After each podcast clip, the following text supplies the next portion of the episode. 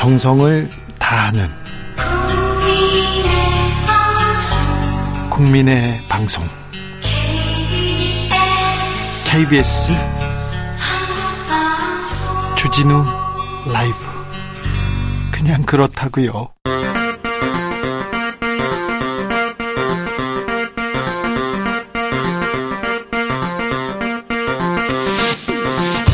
주진우 라이브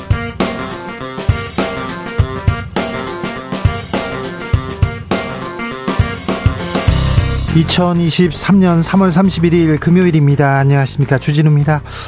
전두환 씨 손자 전우원 씨가 오늘 광주를 찾았습니다. 5.18 희생자들 그리고 유족 광주 시민께 할아버지는 학살자였다라면서 무릎을 꿇고 큰 절로 사과했는데요. 전우원 씨의 사과 우리는 어떤 의미로 기억해야 할까요? 5.18 기념재단 조진태 상임이사에게 들어보겠습니다. 오늘 국회 교육위에서 정순신 변호사 아들 학교폭력 진상조사를 위한 청문회 열 계획이었습니다. 그런데 정순신 변호사가 자료 요청 거부하고 불참하는 바람에 파행됐다고 합니다. 정순신 없는 정순신 청문회 앞으로 어떻게 될까요? 국회 교육위 소속 무소속 민영배 의원과 이야기 나눠봅니다. 요즘 정치권에서 이승만 전 대통령 이름 자주 나옵니다. 윤 대통령 그리고 보훈부 국민의힘까지 이승만 재평가 얘기하고 있는데요. 이승만 전 대통령 제주 4.3 사건 책임에는 자유로울 수 없는 인물인데 역사 속에서 4.3 역사 속의 이승만 행적 따라가 봅니다. 애국 미남단 주목해 주십시오. 나비처럼 날아 벌처럼 쏜다. 여기는 주진우 라이브입니다. 오늘도 자중자애 겸손하고 진정성 있게 여러분과 함께 하겠습니다. 소아과를 운영하는 의사들 더는 못하겠다 이러면서 아 폐과를 선언했습니다. 물론 선언적 의미지만 왜 이런 주장이 나오는 걸까요?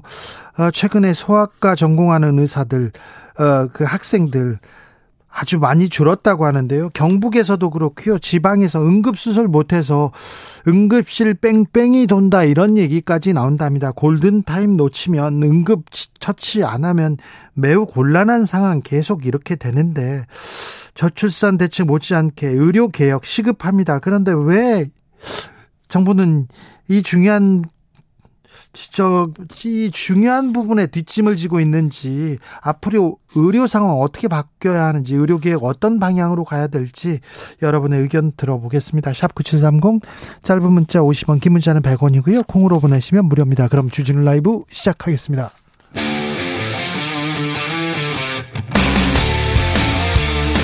탐사보도 외길 인생 20년 주 기자가 제일 싫어하는 것은? 이 세상에서 비리와 부리가 사라지는 그날까지 오늘도 흔들림 없이 주진우 라이브와 함께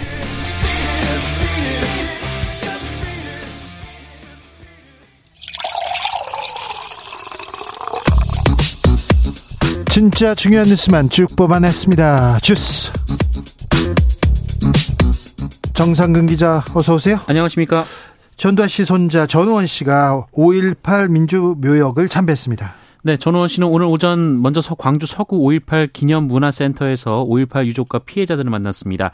이 자리에서 전우원 씨는 전두환 씨는 5.18 앞에 너무나 큰 죄를 지은 죄인이라면서 민주주의의 발전을 도모하지 못하고 오히려 민주주의가 역으로 흐르게 했다라고 말했습니다. 무릎을 꿇고 묘비를 자기 겉옷을 벗어서 닦기도 했습니다. 진정 어린 사과. 여기에 광주 시민들은 따뜻한 위로를 전했는데요. 잠시 후에 저희가 어, 조진태 이사에게 자세한 내용 물어보겠습니다. 조현천 전 기무사령관 구속됐습니다. 네. 어, 지난 2017년 이 박근혜 전 대통령 탄핵 구명 당시 이 계엄령 검토 문건을 작성한 조현천 전 기무사령관에 대해 검찰이 구속영장을 청구했습니다. 네. 이 구속영장에는 지난 2016년 이 민간 보수단체 자유총연맹 회장 선거에 박근혜 전 대통령을 지지하는 인사가 당선되도록 기무사 요원들을 동원한 혐의, 어, 그리고 부하들을 시켜 박근혜 전 대통령을 지지하는 집회를 열고 칼럼과 광고를 게재한 혐의가 있습니다. 2017년에 수사가 시작되자 미국으로 도피했지요. 네. 어, 그러나 이 박근혜 전 대통령 탄핵 기각에 대비해서 계엄 검토 문건을 만들어 윗선에 보고하고 내란을 음모했다는 핵심 혐의는 이번 구속영장 청구 사유에서 빠졌습니다. 이번에 빠졌어요? 네. 그게 가장 중요한데 일단 다른 다른 내용으로 구속을 음, 시켜놓고 수사하는지 좀 지켜보겠습니다. 그때 무슨 일이 있었지? 촛불 시위가 계속될 때 계속될 때 어 대통령이 탄핵 탄핵되면 탄핵되면 위수령을 발령하고 계엄령을 선포해야 된다. 그러면서 국회가 국회가 아마 위수령 폐지 법안 낼 거다. 그러면 대통령은 거부권을 행사하고 언론을 통제해야 된다 하면서 시민들의 휴대폰 전파를 통제해야 된다. 이렇게 어 그 문서에서 이렇게 쓰고 있어요. 그리고 외교 활동을 해가지고 어, 계엄령 선포를 받기 위해서 외교 활동을 해야 된다 이런 얘기도 있습니다. 심지어 어떤 내용이 있었냐면요. 탱크 200대, 장갑차 550대, 특전사 1,400명, 무장병력 4,800명을 동원해서 시민을 상대로 발포까지 할 수 있도록 해야 된다. 이런 문건을 만들었어요. 어마어마한, 아, 일이었는데 헌정 질서 파괴하고 시민들을 군합발로 짓밟으려는 그런 일이었어요. 어찌 보면 하, 쿠데타를 지금 모의한 거 아니냐 이런 얘기까지도 나왔었는데 이 내용에 대해서는 아직 영장에 들어가지 않았는데 검찰 수사가 어떻게 되는지 지켜보겠습니다. 아, 전기가스 요금 인상은 일단 미뤄졌습니다. 네, 국민의힘과 정부는 오늘 오전 국회에서 당정 협의회를 열고 올 2분기 오를 것으로 예상됐던 전기 가스요금 인상을 잠정 보류했습니다.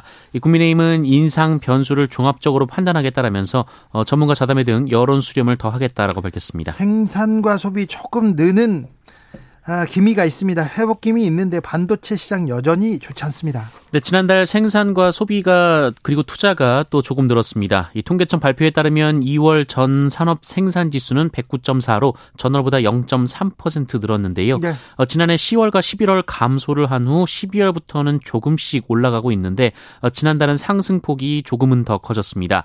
예, 하지만 제조업 생산이 3.1% 줄고 이 전기 가스업 생산도 8% 줄면서 이 광공업 생산이 3.2% 감소했고요. 아, 아직도 그러면 좀 어 렵다 이렇게 봐야겠네요. 제조업이. 네, 특히 반도체 생산은 전월보다 17.1% 그리고 지난해 같은 달보다는 41.8%나 급감했습니다. 이 반도체 생산의 전월 대비 감소폭은 지난 2008년 12월 이후 14년 2개월 만에 최대치입니다. 어, 제조업 재고율도 전월보다는 0.7%포인트 내렸지만 여전히 네. 120.1%로 높은 수준입니다. 경제는 빨간불이 켜졌습니다. 어, 살림살이 좀 나아지셨어요? 아니요, 좀 어려워요, 힘들어요. 그런 분들이 많습니다. 그런데 고위공직자들 어, 재산 많이 늘었더라고요. 국회의원들 평균 재산이 34억이고 70%가 억대 증가했습니다. 네, 국회 공직자윤리위원회가 공개한 이 국회의원 재산 변동 신고 내역에 따르면 이 국회의원의 평균 재산은 지난해 23억여 원에서 올해 25억여 원으로 2억여 원 증가한 것으로 조사가 됐습니다. 평균 2억 원 늘었어요? 네, 어, 특히 10명 중 9명, 그러니까 87.2%, 258명의 재산이 늘어난 것으로 전해졌고요. 예. 어, 특히 의원의 69.6%는 지난해보다 1억 원 이상이나 재산이 늘었습니다. 1억 이상요? 이분들 한 1억 5천만 원 그 연봉 그냥 세비를 받습니다. 그런데 각종 수당이 있고 또 후원금도 있으니까 돈을 아, 훨씬 많이 받게 1억 원. 네, 알겠어요. 많이 네. 늘었네요. 어, 500원 이상 재산을 보유해서 평균치 산, 산정에 포함되지 않은 500억 의원은 원. 네. 국민의힘 안철수, 박덕흠, 전봉민 의원, 그리고 민주당의 박정 의원 등 4명이었습니다. 네. 이 100억 원 이상의 재산을 신고한 국회의원은 안철수 의원을 포함해 국민의힘 8명, 어, 민주당이 2명이었습니다. 음, 그렇군요. 그런데 블랙핑크 공연은 어떻게 된답니까? 지금 한미 정상회담, 외교 그렇게 중요한 현안이 많은데 계속 블랙핑크 얘기만 하고 있을 겁니까? 네, 대통령실은 오늘 언론 공지를 통해 4월 말 미국을 국빈 방문하는 윤석열 대통령의 공식 만찬에 한류 스타 공연이 추진되고 있다는 언론 보도는 사실과 다르다라고 밝혔습니다. 어떤 공연을 지칭하는 건지 뭐 구체적으로 언급은 하진 않았지만 이 최근 논란이 된 블랙핑크와 레이디 가가의 합동 공연이 추진되고 있다는 보도가 나왔었, 나, 나왔었던 나왔죠. 것으로 미루어 어, 이를 거론한 것으로 보입니다. 아 그렇군요. 오늘 이재명 민주당 대표 재판에 출석했습니다. 네, 이재명 민주당 대표는 오늘 공직선거법 위반 사건과 관련해 재판을 받았는데요. 이 자리에서 증인으로 참석한 유동규 전 성남도시개발공사 기획본부장과 법정에서 만났습니다. 이 두 사람의 대면은 2021년 대장동 의혹이 불거진 이후 처음입니다. 어, 이 사건은 이재명 대표가 선거 기간 이 성남 도시개발공사 김문기 개발 1처장을 알지 못했다라고 한 것이 허위 사실이라면서 검찰이 기소한 건인데요. 어, 유동규 본부장은 이재명 대표가 김문기 전 처장과 알고 있었던 사이라고 주장한 바 있습니다. 한편 이 자리에서 80대 남성이 이재명 대표에게 날개란 두 개를 투척을 했습니다. 어, 이재명 대표가 맞지는 않았는데요. 이 남성은 현장에서 현행범으로 체포가 됐고요. 이재명 대표는 처벌을 원하지 않는다라고 밝혔습니다. 오늘 국회에서 정순신 변호사 관련 청문회가 있었는데요. 정순신 변호사 불참했습니다. 네, 국가수사본부장으로 임명됐다가 자녀의 학폭 문제로 낭만 정순신 변호사에 대한 국회 교육위원회 청문회가 오늘 열렸습니다. 하지만 정순신 변호사가 청문회에 불참을 했습니다. 이 정순신 변호사뿐 아니라 정순신 변호사 아들을 변호했던 송모 변호사도 불참을 했습니다. 자, 국회에서는 어떤 일이 있었는지 민영배 의원에게 국회 교육위 소식 자세하게 들어봅니다. 2부에서 아, 뉴욕에서 검찰이 트럼프 전 대통령 기소한다고요? 네, 뉴욕 맨해튼 검찰은 성추문을 입막음하기 위해 돈을 지급했다라는 의혹으로 도널드 트럼프 전 미국 대통령을 기소하기로 결정했습니다. 다만 구체적인 혐의는 며칠 안에 공소장이 공개될 때 함께 드러날 것으로 보입니다. 어, 트럼프 전 대통령은 오늘 오는 2024년 대선 출마를 공식 선언하고 공화당의 대선 후보 경선에 뛰어든 바 있습니다. 만약 기소가 이루어진다면 트럼프 전 대통령은 미국의 전직 대통령 중 처음으로 기소가 되는 불명예를 쓰게 됩니다. 네. 예, 한편 트럼프 전 대통령은 기소 결정 전부터 이 소셜 미디어 등을 통해서 지지자들을 향해 항의하라라는 글을 올리고 있는데요. 어, 기소 결정 직후에도 성명을 내고 정치적 박해이자 역사상 가장 높은 수위에서 자행된 선거 개입이라면서 난 완전히 무고한 사람이다라고 주장했습니다. 주스 정상근 기자와 함께했습니다. 감사합니다. 고맙습니다.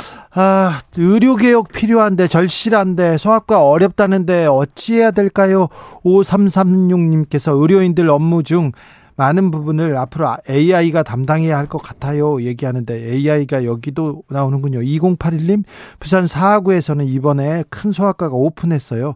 이분들은 왜 소아과를 열었을까요? 다른 곳에서는 돈이 안 된다면서 폐과한다고 그러는데 이분들에게 응원을 보냅니다.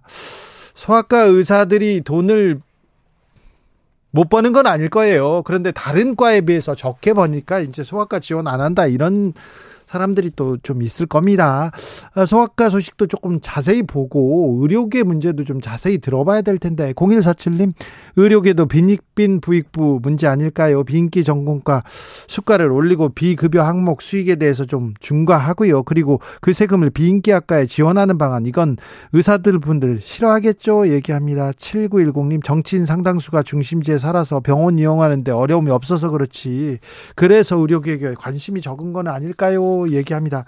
의사가 부족하다고 얘기하는데 왜 여기에 대한 토론은 없는 건지 좀 답답합니다.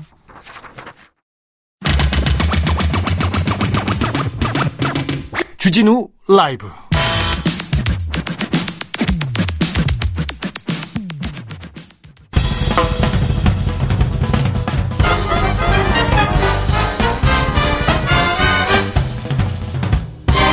훅 인터뷰. 모두를 위한 모두를 향한 모두의 궁금증 흑 인터뷰. 저희 할아버지 전두환 씨는 5.18 앞에 너무나 큰 죄를 지은 죄인이고 학살자임을 가족의 구성원으로서 인정합니다. 전두환 씨의 손자 전우원 씨가 5.18 유족 앞에 무릎을 꿇고 코트를 벗어 희생자 묘비를 닦았습니다. 5.18 유족들은 광주 시민들은 어떤 마음으로 전우원 씨 만났을까요? 조진태 5.18 기념재단 상임이사에게 물어봅니다. 안녕하세요. 안녕하세요. 네. 오늘 전우원 씨 어, 묘역 참배하는 거 보셨습니까? 네, 현장에서 묘역 참배 같이 지켜봤고요. 예. 어, 동행했습니다. 어떤 생각 드셨어요? 답답했지요, 우선은요. 네. 어, 전두환은 죽으면서 사죄 한마디 안 했죠. 네. 그리고, 어, 불법, 어, 재산, 그 추징금도 제대로 내지 않았고요. 내지도 않았고요. 그런데 그 손자가 이를테면 5.18로는 43년이 돼가고 있고 그 손자 청년은 27세입니다. 네. 어, 전두환의 손자가 오늘 와서 할아버지 그 재과를 어, 사죄하는 모양새였잖아요. 네. 어, 이 청년에게 무슨 죄가 있겠습니까? 예. 어, 우리가 제대로 5.18 청산을 하지 못한 그런 이제 후과를 치르고 있다. 역사의 어떤 흐름 속에서 어, 제대로 처리하지 못한 부분 때문에 어쨌든 후세대들이 또 다른 고통을 겪고 있구나. 네. 아, 이런 생각이 좀 먼저 들었습니다. 네.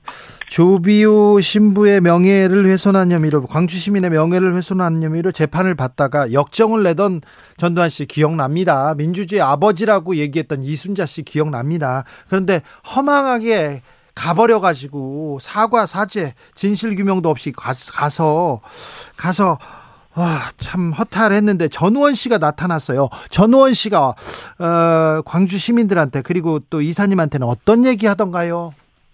말씀하신 대로 그 오히려 전우원 씨가 그 할아버지 할머니 그 발언에 대해서 아주 아주 단순 명쾌하게 반박 겸해서 평가를 했는데요. 네.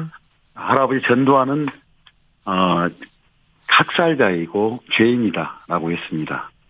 그리고 이순자 할머니가 말한 민주주의 아버지이다라고는 그런 어, 규정 이 부분에 대해서는 오늘 방명록에 민주주의 아버지는 여기 누워 계신 모든 분들이 아버지이신다라고 방명록에 적었습니다. 네.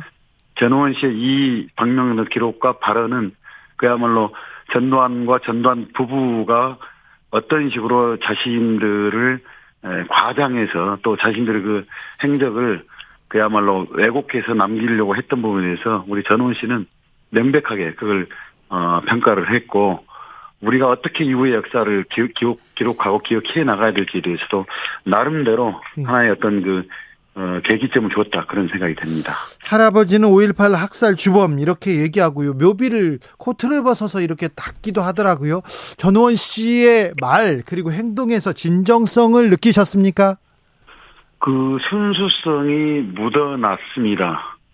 그 그야말로 어떤 의도나 어떤 숨겨진 생각보다는 오늘 어 유족들을 만나는 자리나 그리고 묘지를 참배하면서 보였던 행동, 자세, 태도 이런 부분에서 아 그 하나하나에서 저는 그 몸짓과 어 동작에서 어 순수한 청년으로서 그 어, 오늘 이 자리에 왔구나, 이 자리에 섰구나 그런 것을 느꼈거든요. 네. 어, 자기 자신의 외투를 벗어서 어, 묘비를 그야말로 매우 그 정성을 이렇게 닦는 모습 이런 부분들이 네, 그런 것들 느끼게 해줬죠. 어떤 얘기 해주셨습니까? 어 우선 그 쉽지 않았을 텐데 그리고 어, 전두환 할아버지가 학살자라고 하는 것을 깨달, 깨닫고 난 뒤에는 훨씬 더 많은 심적 고통이 있었음에도 불구하고, 어, 용기를 내서 와주었다는 부분에 대해서는 뭐 저를 비롯해서 유족 어머니들이 아, 따뜻하게 껴안아 주었죠. 네.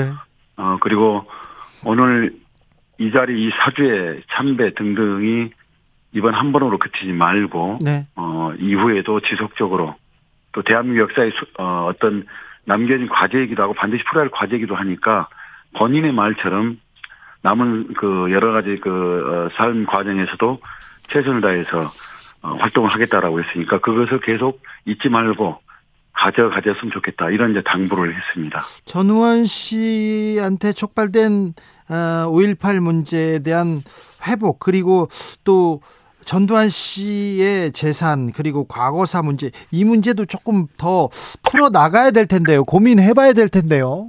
그렇죠. 지금 과학 저5.18 진상조사위원회가 이제 조사 막바지에 지금 이르고 있고요. 예. 그런데 그 학살 주모자들 여전히 에, 호화스럽게 살고 있는 일테면 당시 특전사 사령관이었던 정호용 씨. 예. 굉장히 많은 재산을 가지고 있기도 하고 예. 본인이 저지른 그그 만행에 대해서 그 실질적 지휘관으로서의 아무런 책임을 지금 느끼지 않고 있, 고 말하지도 않고 있거든요. 예. 그 외에 마찬가지 많은 분들이 지금 있습니다. 조사 대상에 놓여 있는 분들이 있고요. 예. 현장에서 끔찍한 만행을 저질렀던 그런 지휘관들조차도 있는데 아직 그 정, 진심 어린 그런 고백 진심 어린 어, 조사와 진술을 하지 않고 있는 걸로 알고 있습니다. 네. 아, 전, 전우원, 전우원 씨를 생각해 보면, 전, 전우원 씨 이, 어, 사죄 행보를, 어, 직접적 다 보고 있을 테니까, 네. 본인이, 버- 본인이 저지른 일을 지우고 싶어도 결국에 후손인 누군가는 그 반드시 그, 어, 죄값을 치르거나, 어, 후손이 그것을 증명하거나 증거할 수밖에 없다는 것을 분명히 깨달았으면 좋겠다는 말씀 드리고 싶네요. 네. 전우원 씨 전에는 또 김재원 최고위원 그리고 어, 정광훈 목사의 5.18 관련된 좀 어, 폄하하는 발언들이 좀 있었습니다. 그 부분은 어떻게 보셨습니까? 좀 한심하죠. 그 어찌 됐든 지금 여당인 국민의힘 어, 최소한 5.18 민주화운동에 대해서는 전향적인 입장과 태도를 취하고 있잖아요. 네. 그런 점을 지켜봤을 때는 어, 이제 더, 이제 더 이상 어, 공, 어, 공, 공당으로서 공당에 속해 있는 또는 그 책임 있는 정치인으로서 5.18에 대해서는 더 이상 후퇴되는 그 망언이나 후퇴되는 왜곡, 폄훼를 하지 않겠다, 이래, 않을 수도 있겠다는 기대감이 있었던 거거든요. 네. 그런 부분들에 대해서 더, 어, 보다 분명한 쐐기를 박아줬으면 좋겠다는 기대를 갖습니다. 네. 아, 전두환 씨 본인도 아니고 아들도 아니고 어, 부인도 아니고 손자인데 손자 당환 사과가 무슨 의미가 있냐? 이제 와서 무슨 얘기냐? 이렇게 얘기하시는 분들도 있습니까? 그런 분들도 이제 있죠. 뭐, 일부는 좀 우려도 합니다. 네. 그러나 오히려 역설적으로 이 손자가 할아버지, 할머니에 대한 어떤 사회적 평가, 역사적 평가를 명쾌하게, 분명하게 입장을 표했다는 점에 있어서는 역설적으로도 훨씬 더 그 의미는 저는 크다고 생각을 합니다. 아, 오히려 어떤 측면에서 지금 그 우리 전웅원 씨의 그 부모, 어, 재용 씨. 예, 그 말하자면 전두환의 자식들이 더 적극적으로 나서서 네. 아버지 재가에 대해서 사죄를 해야 맞거든요. 네, 네. 그걸 못한 부분을 손자가 하고 있다는 점. 시간이 아무- 아무리 흘러도 오히려 이런 보다 그 분명한 생각을 갖고 있는 청년들이 그리고 어 그들이 바로 이, 이 어떤 측면에서는 부모가 못한 일들을 하고 있다는 점에 있어서는 저는 오히려 긍정적 평가를 내려야 된다 이렇게 생각이 되네요.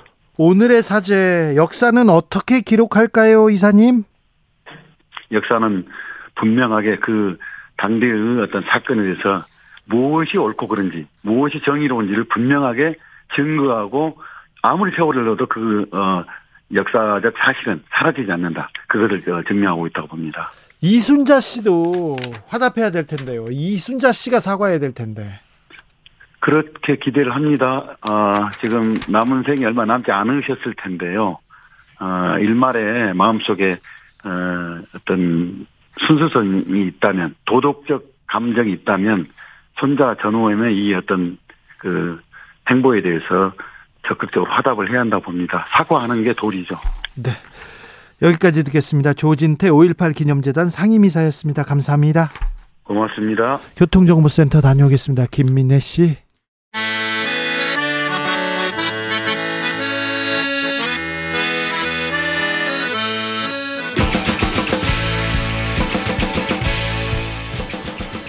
역사를 잊은 민족에게 미래는 없다. 역사에서 배우고 미래를 열어가겠습니다. 애국심으로 역사로 미래를 여는 남자들. 전우용 썬킴의 애국 미남단.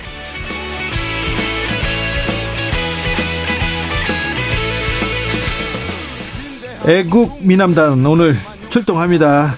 자, 미남단 1호 역사학자 전우용 선생. 네, 안녕하세요. 네, 미남단이에요. 역사 history storyteller 썬킴 선생님. 미남 2호입니다. 네. 영어니까 확실히 좀 더듬으시네요. 네. 알았어요. 아, 네. 네. 영어 선생 앞에서 그랬다. 아, 아닙니다, 아닙니다. 네, 네. 오늘 3월 30일이었는데 전 우원 씨가 전 우용 씨하고 저, 어우, 전우 이런 사람들이 인물이 많아요. 전우원 씨가 같은 학렬이신가요? 그러지는 않은데요. 네. 좀 어떤 좀 꽤 유력한 신문사에서 네. 뭐 전두환 씨 손자 전우용이라고 이렇게 아, 된게 있어서 네. 항의할까 하다가 말았습니다. 네. 어, 전우원 씨가 광주를 방문했어요. 무릎을 꿇고 큰절을 하면서 할아버지는 학살의 주범이다 이 얘기를 했는데 아, 전우영 선생님 어떻게 보셨습니까? 어, 그렇게 진심이 느껴지는 사과였고요. 네. 또 희생자 유족이 안아줬잖아요. 네. 사과란 그런 거거든요. 예. 그렇게 해야 돼요. 음. 우리가 일본의 사과를 여러 차례 이미 받았다고 이제 뭐 대통령은 말씀을 하셨지만 어, 됐다고 할 때까지 그리고 이제 본인이 직접 가해자도 아니잖아요. 그때는 태어나지도 네. 않았을 때인데 네.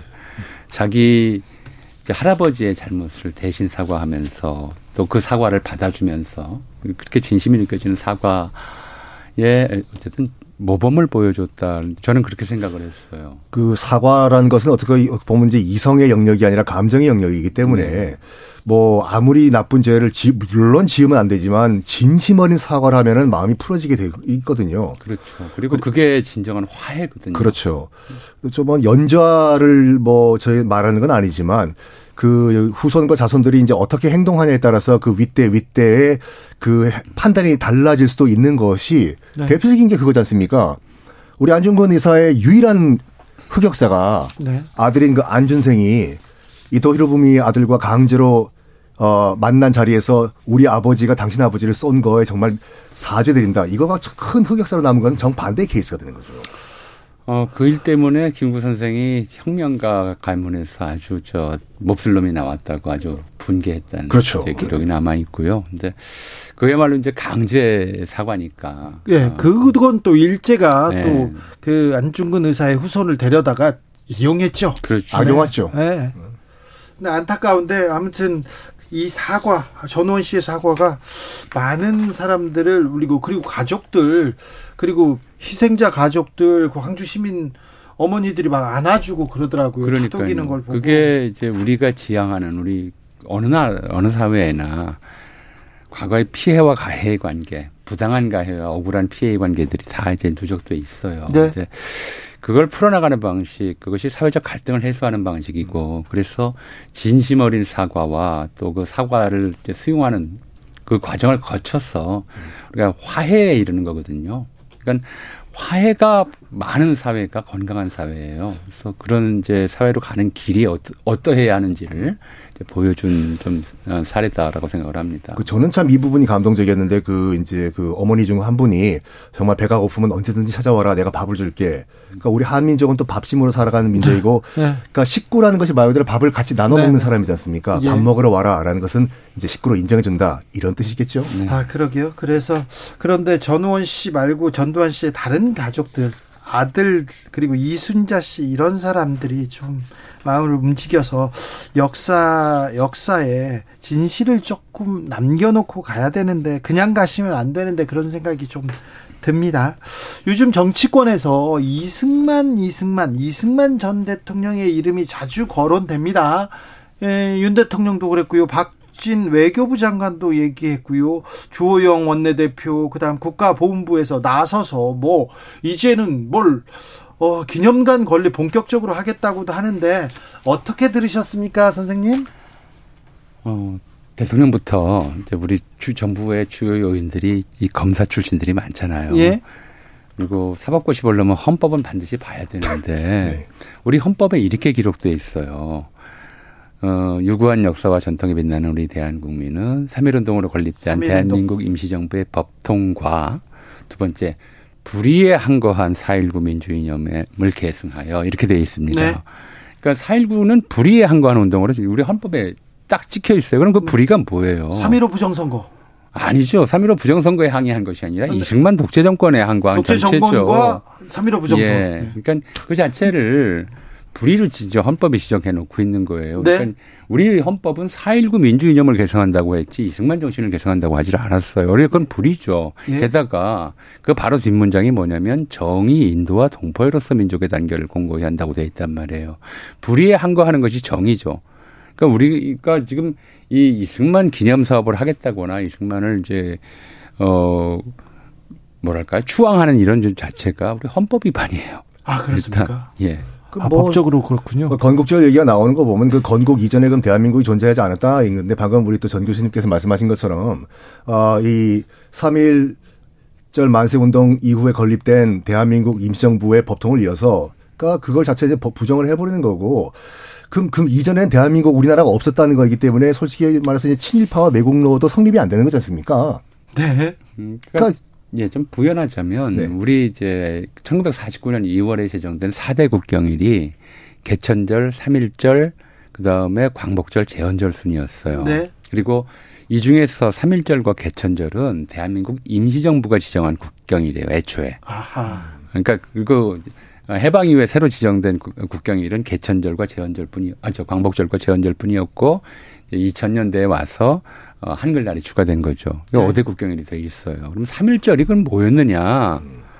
자꾸 다른 이제 건국절을 얘기하는데 대한민국 임시정부는 3.1절을 건국절로 기념한 거예요. 네. 그래서 재헌헌법에도 삼- 기미 3.1 운동으로 대한민국을 건립하여 세계에 선포했다고 이렇게 명시를 했거든요. 나라를 건립하는 것이 건국이죠. 그러니까 이 별도의 건국절을 운영하는 것은 우리 이제 헌법 이게 이제 역사 학계에서의 논란과는 별도로 국민과의 약, 국민끼리의 약속이잖아요.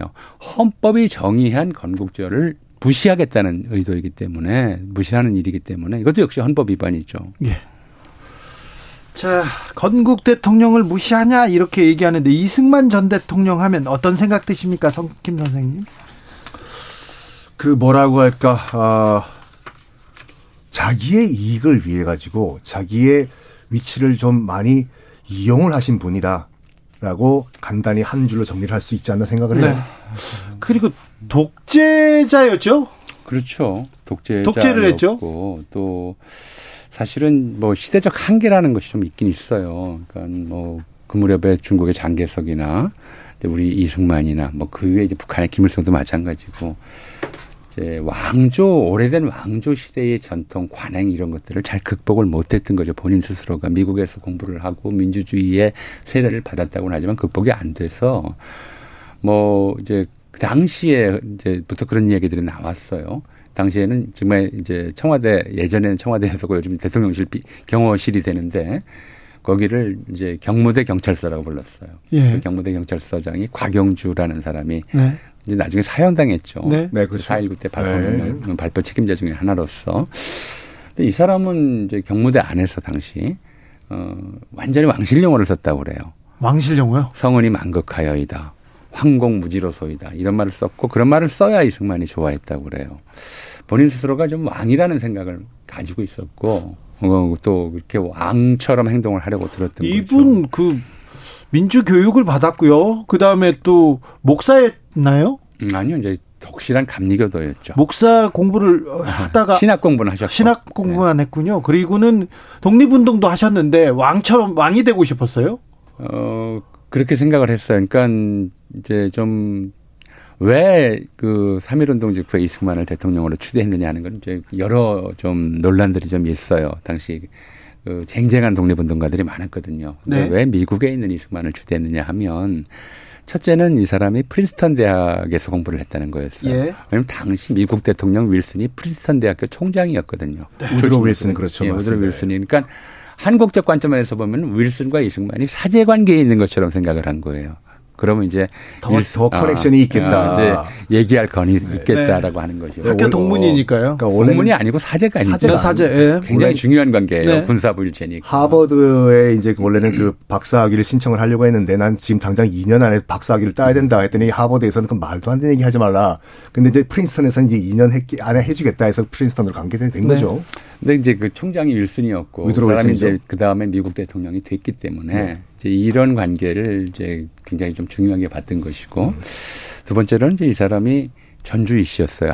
아주 반개지만 네. 명령대군의 후손이지만 전주이 씨였고 민주공화정을 수립하는 어, 마당에 대한 이제 민국 임시정부가 근데 그때만 해도 어, 민주공화 정이라고 하는 거에 익숙하지 않은 사람, 그 반감을 푸는 사람들이 굉장히 많았거든요. 이 만주에서 독립운동하던 사람들 중에는 이시왕조의 복벽, 이시왕조를 재건해야 되겠다는 생각하는 사람들이 있었어요. 그렇겠죠. 그들을 끌어들이려면 어쨌든 간에 좀 전주희 씨 혈통과 가까운 사람을 앉혀야 되겠다라고 하는 것이 이제 작용을 했어요. 이제 그런 것인데 그런 것을 이제 이승만은 본인의 정말 정체성으로 삼은 거죠. 자기가 이제 이시왕조의 계승자인 것처럼 생각을 하려 했고 했고 또 그런 의미 이미지를 이제 국민 일반에게 좀 보여주려고 했어요. 그래서 어 실제로 어떤 일이 있었냐면 해방 이후에 어, 이시 왕조들이 뭐 이제 저 영친왕, 의친왕, 영친왕은 자손이 없고 의친왕 자손들은 있는데 그쪽보다는 대원군 자손이 있어요. 고종하고 직접 혈연으로 이어진. 네. 그 고종한테는 조카별이죠. 이 이우라고 대원군의 손자인데 증손자인데 이, 사, 어, 이 사람은 어, 그 일본 육군 장교로 있다가 히로시마에서 그 원폭 맞아 죽었어요. 아이고. 그 아들이 이청이라고 이제 운현궁의 계승자인데 이 네. 사람을 양자로 삼으려고 했다가 네. 그 집안으로부터 거부당한 적도 있었어요. 아 그래요? 예, 그렇게 뭐 뭐 좀 이시왕조와의 연관성을 본인 스스로 굉장히 좀 어, 중시했고요. 근데 그걸 떠나서 그걸 떠나서 일단 좀 그 우리가 좀 생각해 보자면 우리가 임진왜란 때 선조를 어떻게 생각해요? 어떻게 생각하냐고요? 일본군이 도성에 아니, 가까이 오기도 전에 도성을 아니 그러니까 버리고. 저는 그게 참 선조 물론 평가도 여러 가지가 있지만 고린 시위키나가가 지금 그 아, 이제 부산포 진, 부산진에 상륙을 해가지고 한양에 도착한 것이 딱 20일이에요. 네. 이게 무슨 말이냐면 탄금대에서 이제 그, 아, 이, 한 번, 저지 한 번 있었고 그냥 한양까지 뛰어간 거거든요. 네. 그래서 고니 시 유키나와 가토 기요마사가 이제 딱 그 한양에 들어왔을 때 깜짝 놀란 게 뭐냐면 영주가 튀어버린 거예요. 원래 전국 시대 같은 경우에는 일본 같은 경우는 영주가 항복을 하든지 이제 할복을 해야 되는데 아니 어떻게 한 영주가 백성을 버리고 튀어버리냐? 일본적 관점에서는 영주고 우리는 국왕이죠. 그렇죠, 그렇죠, 네. 그 사람들은 그렇게 생각했지만 네. 국왕이 도성을 버리고 도망갔잖아요. 어 그건 참 우리 역사에 사실은 부끄러운 장면이잖아요. 근데 현대사에서 그것도 뭐 마, 마, 어, 굉장히 부득이했다면 모르겠지만 서울 시민들은 안심하라 우리 국군이 북진하고 있다. 이렇게 방송을 그것도 수원까지 가서 녹음을 해서 방송해놓고 자기는 미리 이제 가입하는 그, 그거 하나만으로도 사실은 전쟁 중에 탄핵됐어야 될 사안이죠. 예. 무슨 공원을 그 다음에 무슨 공을 세웠다는 건지 잘 모르겠어요. 살랑이님께서 이승만 대통령은 누가 뭐래도 대한민국의 국부입니다. 국부라는 표현을 쓰시네요. 윌슨의 민족 자결주의를 조선에 전파한 것도 이승만 대통령입니다. 이런 의견을 주시는데. 어, 윌슨의 민족 자결주의 원칙은 우리 교수님이 훨씬 더 잘 아시겠지만 이거는 1차 대전 승전국에는 해당이 안 되는 얘기예요. 그러니까 패전국에만 해당이 되는 실질적으로 네. 당시에 이제 그 오스만 트루크의 그 식민지를 독립시키기 위해 가지고 아 이제 오드로 윌슨이 약간 학자 겸 정치적 판단을 한 것인데 그거를 많은 분들이 이제 오해를 하시더라고요. 음, 그것도 그렇습니까? 있지만 네. 일체 대전 중에 세계 사조 자체가 변해요. 그러니까 그렇죠. 세계 사조는 이제 어 약 약소 민족은 강한 민족의 지배를 받을 수밖에 없다는 것을 마치 당연한 이제 진리처럼 모두가 인식하든 인정하든 그런 상황이었었는데 이제 전, 그 참혹한 전쟁을 겪다 보니까 사실 이게 뭐냐면 그 이전까지도 그 전쟁은 굉장히 많았어요. 아주 나이스한 전쟁이죠. 예, 제국주의 침략 전쟁들은 반복됐거든요. 그렇죠. 그 제국주의 국가들이 식민지 원주민들을 학살하는 것에 대해서 아무런 죄의식을 안 느꼈어요. 그 사람들은. 서, 퓨머니까 네. 근데 막상 이제 그 예선전이 끝나고 음. 제1차 세계대전은 유럽에서 일어난 이제 일종의 결승전이었어요. 제국주의 국가들 간의 전쟁이었죠. 예. 그 참화나 피해가 상상할 수 없이 커지니까 아 결국 우리가 잘못 생각했구나. 네. 이게 민족에 의한 민족의 억압이 구조라고 하는 것을 일반화시켜서는 너무 당연시해서는 이 참화를 막을 수가 없다 해서 사실은 이게 윌슨만이 아니라 당시에 이제 당대 지식인들 사이에서 굉장히 고조되었던 인도주의와 민족자결주의는 그야말로 짝을 이루는 사고였거든요. 아, 그래서 그 사고에서 이제 윌슨이 그걸 대표해서 연설했을 뿐이지 윌슨의 독창적인 사고라고 볼수 있는 것은 아니고요. 두 번째로는 네. 그래서 이런 이제 세계 사적 사조의 변화는 당대의 국내 지식인들이 다 공유하고 있던 거예요. 아, 그렇군요. 네, 그렇죠. 이게 이제 신지식 미국에서 배워온 거 아닙니까 혼자서? 아, 그렇지는 않죠. 그러니까 그 김희정 선언서에 이렇게 써 있어요. 어, 위력의 시대가 거하고 도의의 시대가 레하도다. 예. 이거거든요. 그 전까지의 제국주의 무력 중심 세계가 이제 시대가 끝나고 인도주의를 중심으로 하는 도의의 시대가 눈앞에 펼쳐지고 있다. 그래서 동빙한설의 호흡을 패집한 것이 어렵죠. 한겨울에 숨도 못 쉬고 있었던 것이 저 과거의 때라면 화풍난양의 기맥 을 진사하면 차일세이세라. 이건 또 뭐냐면 따뜻한 봄바람에 우리가 이제 기지개를 켜고 나오는 것이 지금의 이제 시대적 변화다. 그러니까 이 시대 변화라고 하는 것은 윌슨 한 사람이 만든 사조가 아니란 말이에요. 예. 그럼 궁금한 게 교수님 만약에 네. 그게 정말 이게 그런 긍정적인 방향으로 풀어 나갔던 것이 민족 자결주의 원칙이라고 하면은 음. 왜 파리 강화 회의에 갔던 그 김규식 선생과 호찌민을 이 서구 열강들은 안 만나주고 그러니까 피했을까요? 대의라고 하는 것이 이제 네. 지식 세계의 대의인 거죠. 네. 현실 정치 좀 냉혹하잖아요. 음. 그러니까 냉혹하기 때문에 지금 말씀하셨듯이 윌슨의 민족자결주의는 일종의 원론이에요. 원론이죠. 학자죠. 네. 원론이고요. 음. 그것을 강론으로 적용하는 데 있어서는 일단 이 문제는 그런 거란 말이에요. 우리가 대의로서 이런 얘기 할 수 있어요. 문화재는 원래 있던 곳에 있는 것이 맞다. 지금 예를 들어서. 그렇죠. 그건, 그건 대의로서 누구나 부정할 수 없어요. 네. 근데 영국이나 프랑스 같은 나라는 자기 나라 가져갔죠. 그 대형 그 박물관에 있는 것들이 전부 다른 나라 거란 말이에요. 약탈품이죠. 대형 박물관에 있는 경비원 빼고는 다왜 영국계 아니라고 그렇죠. 하죠. 네. 그러니까 강 원론은 여기 동의하면서도 강론이 문제가 되면 이거 돌려주기 싫으니까 그게 다른 문제예요. 얘기를 그게 하는 거란 문제예요. 말이에요. 그러니까 아까 말씀하셨듯이 파리 강화 회의나 이제 베르사유 회의나 그 저 이런 회의들에서 실제로 이 민- 민족 자결의 원칙을 총론으로 승인하면서 강론으로서는 이제 어, 승전국 식민지에는 적용하지 않는다는 네. 예외 조항을 둔 것이 바로 그런 이유들이죠. 승, 승전국 식민지에는 예외 조항. 어, 이거 말이 안 되잖아요. 아 그렇게 따지면 그때 미국의 식민지도 프- 아, 필리핀이었지 않습니까? 그럼 필리핀은 그러니까요. 독립을 시켜줘야지만 안 하는 다, 거죠. 다 뭐 자기 뭐 강대국들한테는 이게 적용되지 않았어요. 그런데 이승만 전 대통령 얘기할 때 4.3 사건, 4.3 사건을 아, 설명할 때 4.3 사건을 빼놓을 수가 없습니다. 47년부터 있었던 일입니까? 당시에는 이제 이승만 대통령은 아니었죠. 네. 그리고 아까 조금 이제 어떤 시청 그 청취자분의 국부라는 말씀에 대해서 도대체 왜 어, 그 유명한 얘기가 있어요. 예.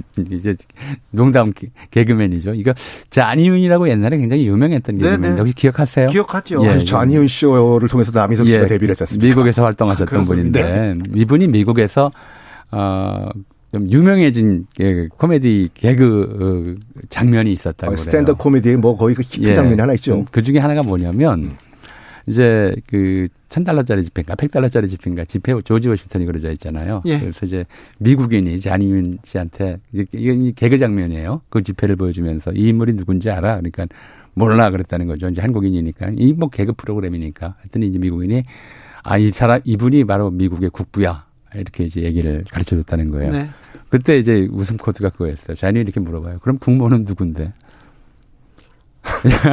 나라에 아니, 부모가 있다는 발상 자체가 이게, 이게, 이게 founding father인데요. 그렇죠. 뭐그 토마스 제퍼슨이라든지 네. 아니면 벤자민 프랭클린 다음에 founding father인데 네. 이 founding father를 국부 아버지로 물론 파운 그 파더가 있지만 국부로 번역하는 것이 맞나? 그렇죠. 아니, 그리고 나라의 아버지 나라의 어머니가 아버지가 있다고 있어요? 생각하는 것 자체가 이게 아주 중세적이에요. 중세 봉선 봉건적인 사고 방식이죠. 네. 네, 알겠습니다. 국부는 거기까지 하고 4.3 사건으로 넘어가겠습니다.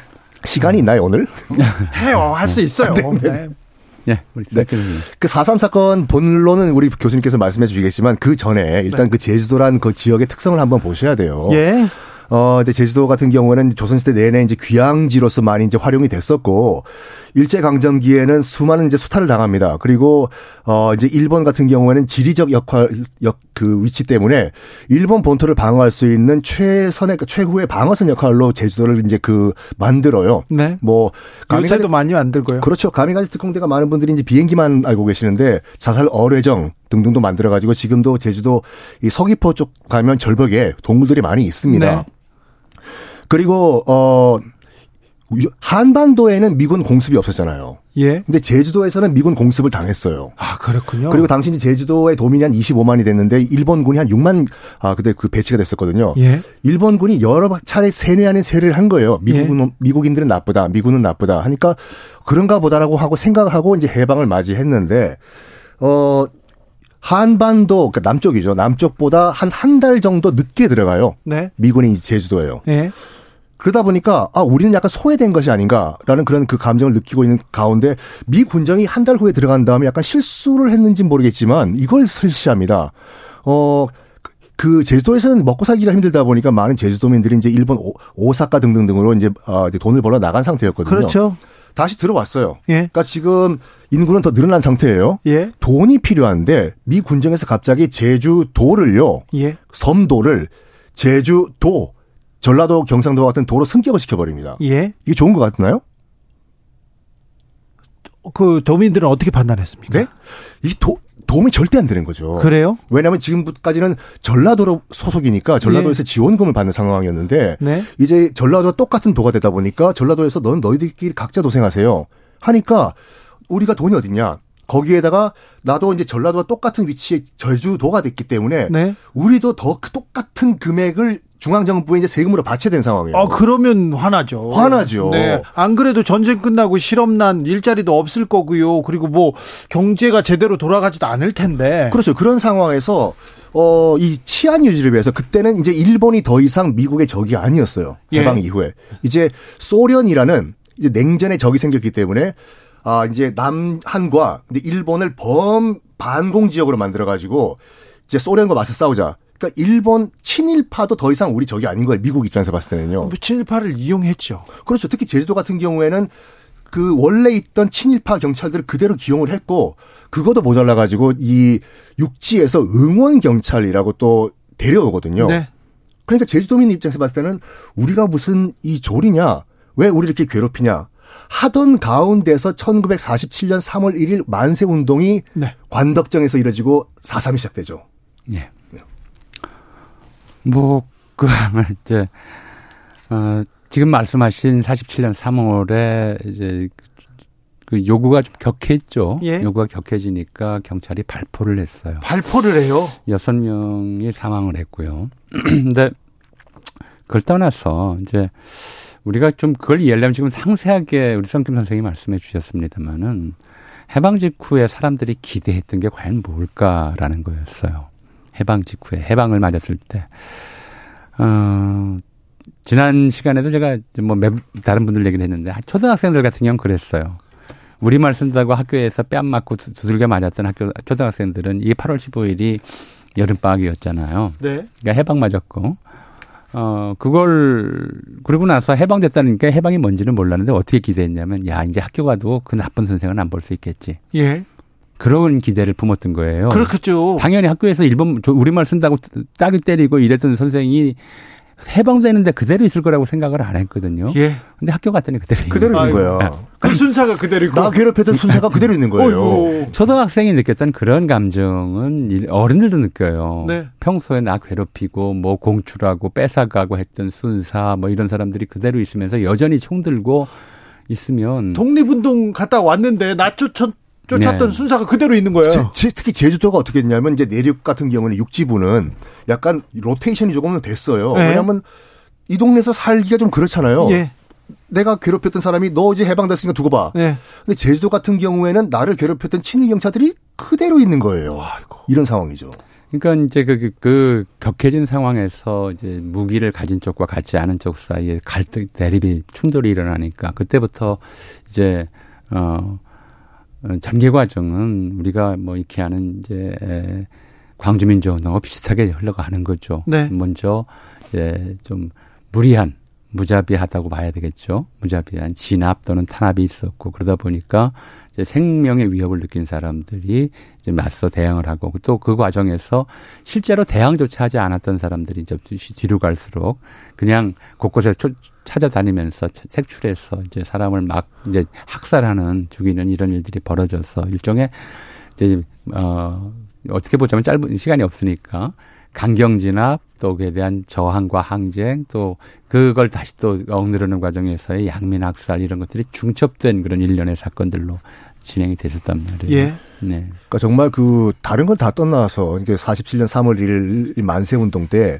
어, 이것이 이제 폭력 소요 사태로 벌- 번질 것이다라는 판단 하에 이제 육지에서 이제 응원 경찰이 들어오고 이제 증원이 됐어요. 네. 그러니까 뭐 다 하시는 얘기지만 한 기마 순 경찰이 네. 여섯 살짜리 아이를 치고 갑니다. 네. 그러면 지금으로 치면 순찰자가 가다가 아이를 친 거잖아요. 네. 기본적으로 생각하면은 내려가지고 아이야 미안하다 다쳤냐 병원으로 데려가서 치료를 해주고 해야 되는데 그냥 간 거잖아요. 거기에 그 제주도민이 당연히 그럼 격분을 하죠. 쟤 잡으라고 예. 쟤 잡아라. 그럼 내려가지고 사과를 해야지 그냥 경찰서에 숨어 들어간 겁니다. 그러니까 경찰서에 있던 다른 이 경찰들 입장에서 봤을 때는 경찰이 말 달려서 도망오죠. 뒤에는 사람들이 달려오죠. 이것 드디어 우리 했던 폭력 사태다. 예. 해서 발포를 네. 했다고 하는데 처음부터 잘못 끼어진 그런 단추죠. 뭐 이제 사실 그런 우연히 좀 큰 사건으로 번지는 경우들은 좀 당시에 많았으니까. 네. 예. 이승만 정부에서 계엄령 선포하고 또 군대 이렇게 투입하고 그다음에 서북 청년단 와서 그다음에 학살이 이루어지고 그건 좀 순차적으로 이뤄지는 일인데 제주는 그렇게 진행 아 그렇게 슬픔의 바다 슬픔의 섬으로 이렇게 바뀌었습니다. 현기영의 순이 삼촌 그리고 영화 지스를 보면 아 사삼에 대한 이해 이렇게 이해 이렇게 넓힐 수 있는데 시간을 다 썼는데 마지막으로 사삼 우리가 잊지 말아야 될 점이 있죠. 이때쯤 되면요. 어, 근데 최근에 저 태영원 씨가 태영원 의원이 네. 사삼은 김일성의 지령으로 일어난 사건이다라고 말을 했고 또 언론이 그 마치 합, 어, 합리적으로 좀 이해할 수 있는 근거가 있는 것처럼 보도들을 많이 했어요. 근데 제가 태영원 의원한테 한번 물어보고 싶어요. 예. 3.1운동은 누가 주도해서 일어난 사건인가라고.